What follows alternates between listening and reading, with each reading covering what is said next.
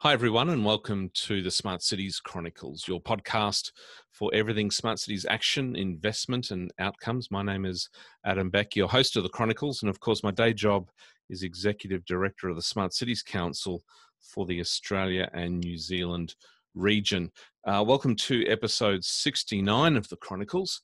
And today, a special episode. I haven't had many of these, but I have the delight of speaking to yet another local government elected official. And today on the line with me is Mayor Teresa Harding from the City of Ipswich. Hello, Teresa. How are you? I'm very well, Adam. Thank you for the invitation. No, pleasure. Thanks, firstly, so much for squeezing us in to your calendar. You've been in the job for a whole sort of 15 days or so. How's it going so far? It's been very full on, but absolutely fantastic. There's a lot of enthusiasm out here in Ipswich for its new council. Excellent. Our listeners are scattered all over the world. Could I ask you to do two things? One, sort of a quick bio, because you do have sort of a very relevant background for today's conversation, but also maybe a little bit about Ipswich, where it is geographically. We do have a lot of overseas listeners, so can I get you to kick off there, please? Sure, thanks, Adam. I have, I guess, 30 years' experience in the IT, defence and aviation background. I was in the Army many moons ago, went to Duntroon. But really then gravitated to the IT industry and have worked in the private sector and the public sector and volunteered extensively in the not-for-profit sector in these fields. As far as Ipswich goes, it's a beautiful city. It's actually the oldest provincial city in Queensland, which is the best part of Queensland. And it's about 40 minutes west of Brisbane, which is the capital of the state of Queensland. And Ipswich to me is those beautiful sort of Queenslanders with sweeping verandas and very long views out to sort of, you know, beautiful landscapes. It is a delightful place. I've been there many times. It's got a beautiful architecture out here. It is. Okay, so Mayor Harding, your most recent sort of experience around data and IT, open data in particular, no doubt sort of puts you in a place of introducing now into sort of local government the idea that data is valuable, openness is very much a principle of modern government. Can you share a little bit about, you know, how you're going to bring that value for data into being now a local government leader? Sure. In the last 5 years, I've actually led open data for the Queensland government. And out here in Ipswich, we had a situation where the state government had to end up dismissing the council here for a variety of corruption and governance issues. So we actually didn't have an elected council out here for 20 months. We had an administrator out here. So I thought it was very important for people to feel trust in their local representatives again. And I thought one of the best ways to do that was be really open with how we spend money, and also be really open with how we consider items and how we make those decisions. And I basically ran on the fact that I'd open the books, let people know how things were going and make sure that everyone in the council actually did their job properly. You know, there's a couple of points in there, particularly when you say sort of open the books. You know, at times I could understand that in some parts of, you know, the political landscape that some would get quite nervous around that. How and why do you practically go about that? You had a commitment to sort of standing up a transparency and integrity hub, which is a fascinating, but I think very, very sort of bold initiative and idea. Can you talk us through how this might play out practically and the role of the hub? Yeah, look, when we obviously voted in a new council, the previous council lost over $78 million. So I did campaign that we would open the books. But when the new council came together and we started doing workshops on what we wanted to do, it quickly became apparent that the councils wanted to not only publish what had happened in the past, but also continue to do that. we needed to do that for people to trust us, but also people had become really engaged in what was happening here locally again. They were really engaged, and we wanted to make sure we could tap into that to do some participatory things with them as well. So look, we went in, I guess we had our first council meeting after being in for 13 days, and the signature policy was put up for a transparency and integrity hub, and that passed through council on Monday, which was absolutely fantastic. This hub will be a first for local government in Australia, and it's really designed to set that gold standard for public sector governance. I think there's a, at times there's a misconception out there, not by local government, but by the community and others, that you know, the budget of a local authority is kind of their money, when in fact it's sort of, you know, you're the custodian, you know, on behalf of sort of the taxpayer and the ratepayer. Are you expecting that the opening up and being more transparent of expenditure is going to be something that the community will engage in? Have you got a sense of how they're generally sort of accustomed to, or otherwise, the idea of kind of reviewing, engaging, or indeed inquiring about how budgets are sort of spent at a local government level? Have you got a sense of, you know, what you might expect there with the engagement with the community? We've had tremendous engagement with the community. In fact, they've been pushing for this at every forum, door knocking, speaking to residents and ratepayers, businesses, you know, seniors, anyone in town wants to see how their money's being spent. I mean, it's their money, it's the public purse, and they deserve to know how their money is being spent, and they deserve to be part of that decision-making process of, you know, do we spend more money on better bus shelters or footpaths, or do we upgrade our parking meters so we have more flexibility? These are discussions that we have to have with people because it's their money. And Mayor, from a data perspective, let's talk data for a moment. I mean, I don't know what you've got access to there, but how do you feel that the city is it equipped? Do you need to do some aggregating, some cleansing? Where are you at from the data front? Are you ready to go yet, or you've got some work ahead of you? Of course we're ready to go, because it's going live on the 1st of July. Okay. Well, there we go. So yes, it's something I'm personally keeping track on every single day. Yeah, it's really important. Here in Australia, our financial year is from the 1st of July to the 30th of June, so it's really important that we have that ready for the next financial year. And you mentioned that this is a this is looking like a local government first, at least in Australia, and I think I can concur with that. The Smart Cities Council originated in the US, and I've had exposure over the last few years to a couple of municipalities in that part of the world that kind of started to get into the practice of this, opening up the finances and the books. And the first encounter I had actually was when we were prepping for our major conference in San Diego. We were engaging with the city, and I ended up on one of the pages on their website trying to understand where they're at with data and technology. And I stumbled across all of their financial data published, and I thought for a moment I'd stumble across something I wasn't meant to see. But of course, it turns out that that's what they do, and that was a little bit foreign for me as an Australian. But what I kind of within a couple of minutes, when I started seeing these bar charts and graphs and, you know, where money was being spent. And at the time it was water infrastructure in San Diego. And immediately I can sort of look at that and go, well, kind of that's where you'd probably want to sort of direct investment or action, and not only as a local authority, but I imagine the community and entrepreneurs and businesses having this type of data available and accessible could potentially really accelerate and ignite some great information outside of government as well.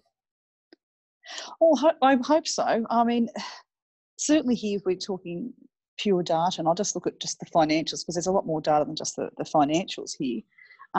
In the council here, very little was published, only purchases over 200,000, and they weren't archived. It's only the last couple of months, all in PDF, so not machine readable, no policy dictating the timelines or no publishing schedule. So you've got local businesses here who bid on work. Let's just say it's a local road upgrade, and they missed out, they understand, but they'd like to know who got it, how much was the contract for, are they pricing themselves too high? Did they, you know, they need to know for when they bid for the next bit of work. So it's really important that we use the data, the businesses use the data, and the public can also see that data as well. I imagine this is potentially going to create an opportunity in that with the council leading with this idea of openness and sort of transparency, that you potentially sort of start building that culture outside as well. I mean, this is going to be a very, very interesting but potentially powerful kind of journey you're going to go on. I think so. And I've got to say, we obviously in the election, when it's the previous council's been dismissed and obviously a lot of new names are running, here we had a really unusual situation. I campaigned strongly on honesty, opening the books and doing the job properly, but you know, I won every single booth out here, and I guess two candidate preferred was 63% across the city. So it's a really strong mandate from people. So I can have those conversations with the councillors and within the council organisation that this is what the people want. They just want to know what's happening. Yeah. Yeah. And they want the opportunity to participate. It really brings in, which is often hard to sort of tangibly think through on a day-to-day basis, but just that broader idea of democracy, right, in terms of being able to participate, and you know, without trust, without confidence, I suppose you really sort of damage the democracy brand. Is there a sense of rebuilding here that you sort of think is going to be necessary and yeah. Definitely. Just since the election, It sounds like it's sort of moved pretty swiftly. But it sounds like 2020 hit the ground running. I'll tell you that, Adam. Yeah, I mean, this is going to be a big year. A lot of change in a short period of time. Oh, look, and it's not just the Transparency and Integrity Hub that we'll be setting up, but the meeting we had on Monday was the first time that, you know, the elected councillors had actually been live streamed. Their meetings had been done behind closed doors. There was very little public participation, and usually get one or two people attend. Really important part of democracy. And I'll go back to, I said I was in the army. My husband's a serving member of the Air Force. Our youngest one's in the army. And my father was in the National Service, and both grandparents in the army. I mean, there's that when you put the uniform on and take the oath, you want to uphold the freedom and democracies that we have. It's so important to certainly me and my family and personally that, you know, you're prepared to make the ultimate sacrifice. It's so important that our freedoms are protected, that our democracy is protected.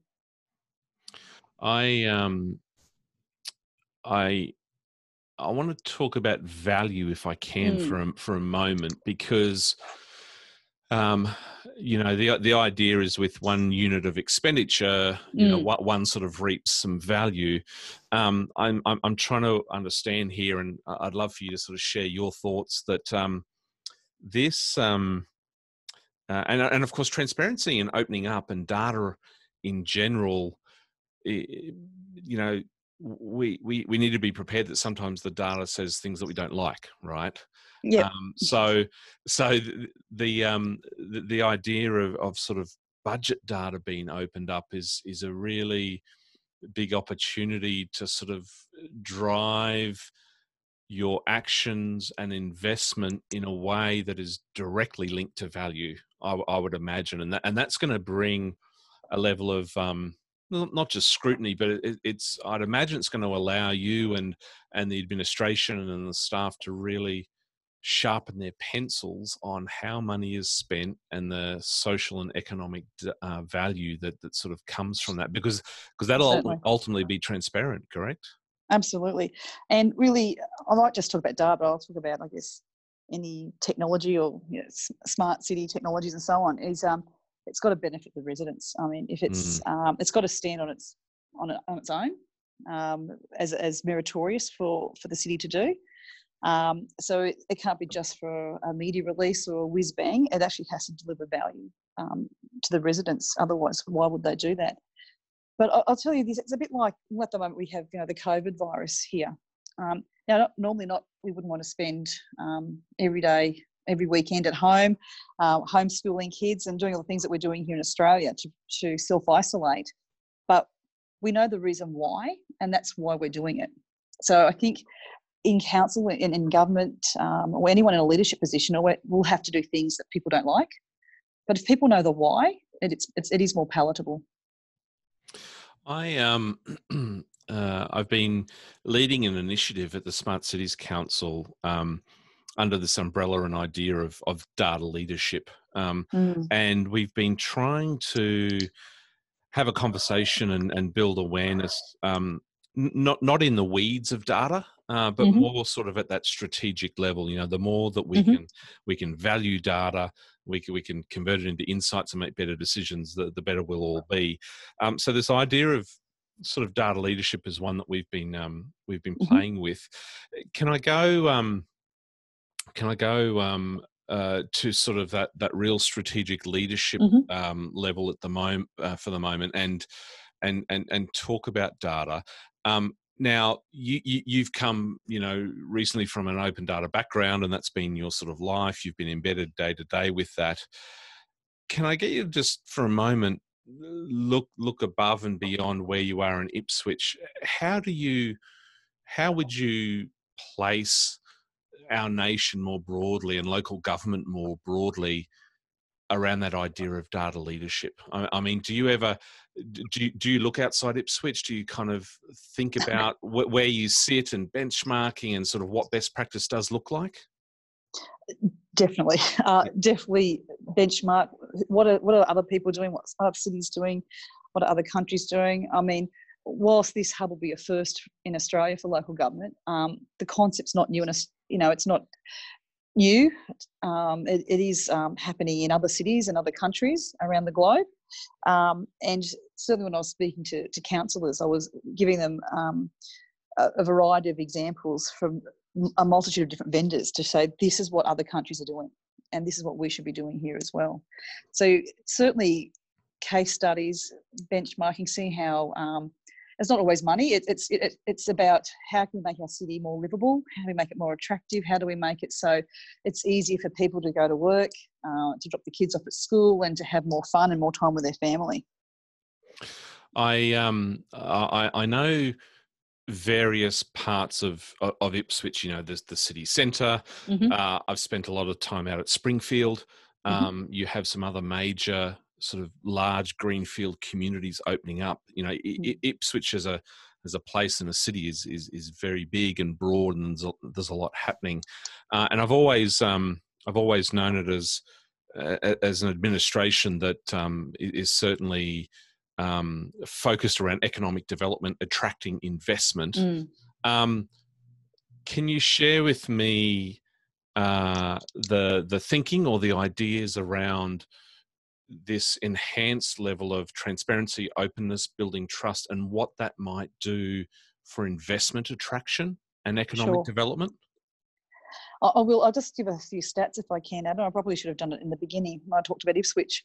Apart from being a city that's 160 years old, we have 230,000 residents, and we're the fastest growing part of Queensland. And so the next 16 years, our population will double. Wow. Okay. So we have not only improving services, giving better value for money, but we have to do some really serious planning to make sure that we maintain our lifestyle. But part of that, we also don't want to have dormitory suburbs where people come out and live here, but they have to leave Ipswich to work. So economic development and attracting investment here is really important to us. And some of the things we've been doing here is certainly the economic development section of the council have got some business innovation and entrepreneurship programs. So we've had more than 250 startups incubate out here in the accelerator. We have an area called Fire Station 101 that was our incubator, and which had great support from the state government here. And obviously, even myself, I've had training out here at Fire Station 101 to improve my digital skills. So providing digital skills for people at a high level, as well as digital literacy for seniors. But look, in December last year, the Queensland government provided $5 million to council to move Fire Station 101 to become a defence industry hub. Out here in Ipswich, we have the largest Air Force base in Australia, RAAF Base Amberley. And we really want to leverage the all the aircraft that are out here, the C-17s, the Super Hornets, Spartan, and all those aircraft, and get more defence contracts out here. So we were successful in securing, Ipswich was successful in securing another big Department of Defence contract. Rheinmetall secured a $5 billion contract with defence, and they're one of the two last players. That was to deliver 225 armoured vehicles, and they're now the last two suppliers in the final bidding for a $15 billion contract. Wow. So these, again, I'll put my defence hat on. Yeah. Defence contracts are wonderful for a variety of reasons. Yeah. One is it is a government contract, so it is money in the bank. The other thing is that when Australia usually buys something, a plane or a ship or a tank, we usually keep it on the books. We usually use them for about 20 to 30 years. So the jobs are long-term out here, and a job, everything from sweeping the floor to procurement, admin, design, hands on the tools, management. So it's a variety of jobs as well for local people.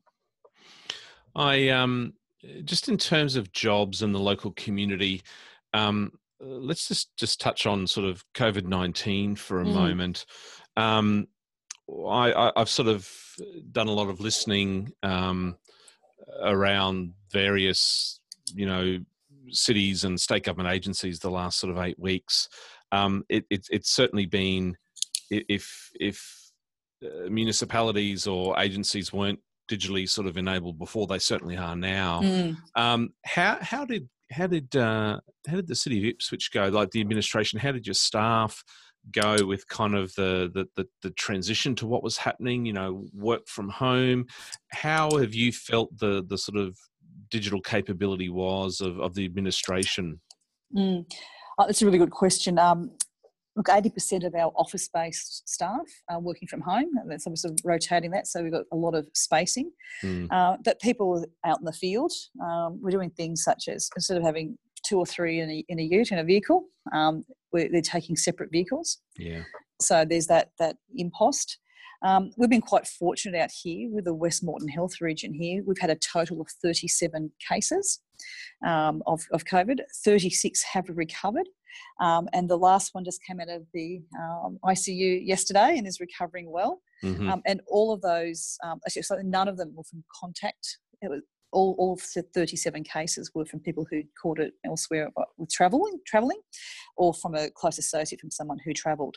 So I think the people of Ipswich have been really responsible, and certainly council has been a responsible employer in trying to keep people as safe as possible while still,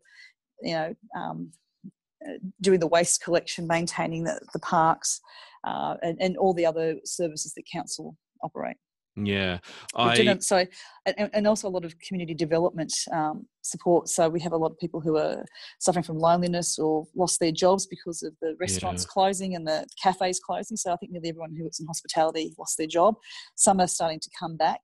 But so things like charities like the Ipswich Food Barn have been inundated. Yeah. And so we've been very proactive in connecting people and supporting them. Also here, the Civic Centre here normally has a lot of functions. Obviously, they've stopped, but we've got trucks that normally move food around or move settings around. So we've repurposed those, and they're now moving, food around from Ipswich Food Barn to help local residents and stuff like that. So, yeah, it's a change, but everyone's working together. It's working really well. No, that's great to hear. I sort of have been observing that that for some in local government, there's been almost a new appreciation for data, because we've been wanting to understand what's going on with small business and how can we sort of help stimulate and create economic development opportunities. As a maybe sort of just a quick personal question, as sort of like a data person and a lover of data, or a data nerd, and a lot of tech as well. Oh, yes. Yeah, well, that's right. How do you?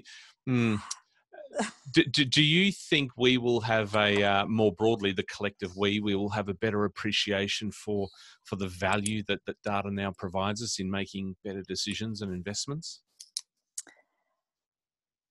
I guess that just depends. Will people even be aware that they're using data, or they're look? I see data as it's another tool that we use when we're making decisions. I mean, another tool is our judgment. As well, and our lived experiences. I guess time will tell. Certainly I would hope to be a data leader and show with this Transparency and Integrity Hub what it can mean to a community who seriously lost trust in their level of government out here, and they deserve to lose the trust. So we've got a huge responsibility to build that back, but also make sure that we deliver services and value for money. So what were we talking about there? Was it, did you say July 1? 1st of July. 1st of July. So can you share sort of what the year looks like? July 1, what happens after, what kind of happens after that? Is there multiple phases of the project? It continues to evolve. What can you share? We'll see how the public take it and see what they think about publishing the books of the previous council-controlled entities, which lost over $78 million. But in moving forward, wouldn't it be great to do some participatory budgeting, a bit of budget gamification, some planning tools and survey tools, and just a whole heap of other contemporary smart city approaches to empower our community? I think would be really fantastic. If I can plug a thing, that another Australian-first technology that we're doing here at Ipswich are the library pods. So we have mobile libraries are very popular out here, especially in the rural areas or the more established areas in Ipswich. And obviously trucks and being on the road and things like that do cost money and stuff. So we've got one set up in Carolee, which is in a suburb in the northern part of Ipswich. And so it's in a shopping, just in the sort of the forecourt of the shopping centre there. And, you just either have an app or your library card to swipe in and pick a book. We've got hundreds of books there. You can request a book. So there's a daily drop-off at the library. So just say you want the latest thriller that's come out. You can order it and it'll be there the next day.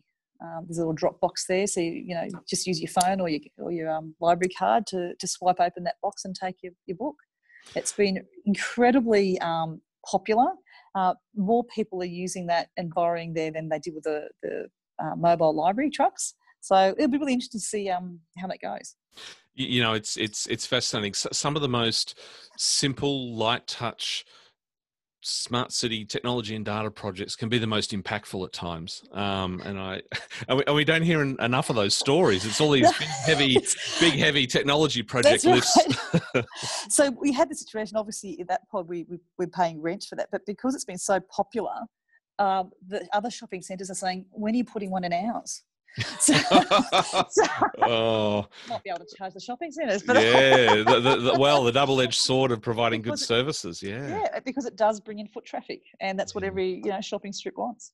Okay, so Mayor Harding, last question while we've got you, if we can, looking forward more broadly for 2020, what's exciting you? What are you looking forward to? What would you like to share? I would hope by the end of the year that social restrictions have eased off, that we've, that no one in our community has got COVID virus, and it's not there anymore. At least there's a vaccine out there, but I think that we're still going to have some social restrictions. I hope that the community's safe, and that's really important. Next thing is that I hope that the council and I have gone some way to rebuild some of the trust that the previous council lost in our community. That they'll see the the first half of our budget being delivered, and they'll see that their services are improving. They'll see how decisions are being made, and that they'll start giving us more information on what they want to see in their community, and we'll put that out to the test to see what other people want. So I hope that people will think that they can trust us, that we have their confidence that we're doing our job properly, and that we're approachable, and that we're always making decisions with them in mind. Well, Mayor, I certainly sort of share a lot of those principles and sentiments and aspirations, and I think as a minimum the community deserve that. Thank you so much for joining us today and sharing your vision. I know, as I mentioned, you're only sort of just under 2 weeks or over 2 weeks into it, 15 days in. so we certainly really appreciate it. That I wanted to extend a thanks on behalf of the Smart Cities Council for joining us on the Chronicles podcast today. Thank you so much. Look, I thank you for what you do as well. I mean, obviously, being in the field that I'm in, very much aware of what's Smart Cities, very much involved in what the Smart Cities Council of Australia and New Zealand do, and the papers and discussion papers that you publish, which are quite thought-provoking. I probably should have talked about that when we talked about case studies. But obviously, in the job that I'm in, I spend a lot of time in the community. It's really good to have a place where we can go and you know, get those little grey cells going on. Gee, that's a fantastic idea. I wonder if that would, if we could do that here. So I value the, I guess, the leadership that you're showing in this space as well, Adam.